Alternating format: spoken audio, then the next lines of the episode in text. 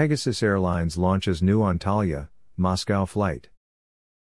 Pegasus, Turkey's digital airline, is adding a new route to its growing number of direct flights from Antalya, Turkey, with the launch of its direct flights to Moscow. The inaugural flight from Antalya to Moscow will take off on November 10, 2020.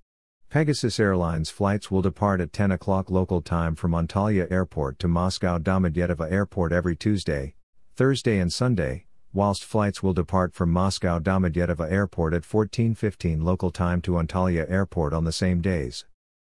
Flights are on sale now from £64 and 99 pence one way from Antalya to Moscow, and from £74 and 99 pence from Moscow to Antalya.